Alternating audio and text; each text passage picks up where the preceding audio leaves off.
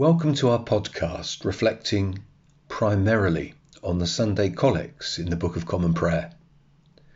Today we reflect on the Collect for the fourteenth Sunday after Trinity. Let us hear the Collect.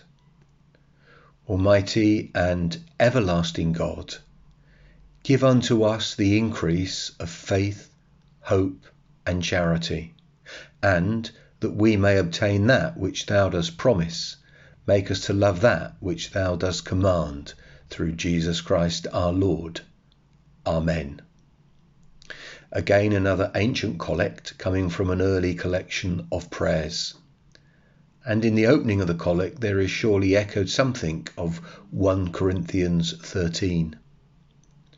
Almighty and everlasting God, give unto us the increase of faith, hope, and charity.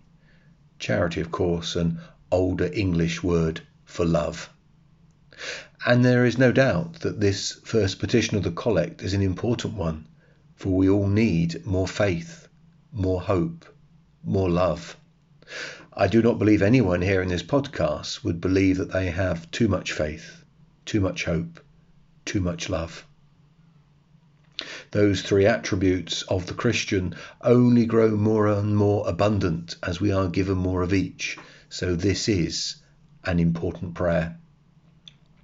And this first petition of the collect is closely associated with the second, that we may obtain that which thou dost promise. Make us to love that which thou dost command.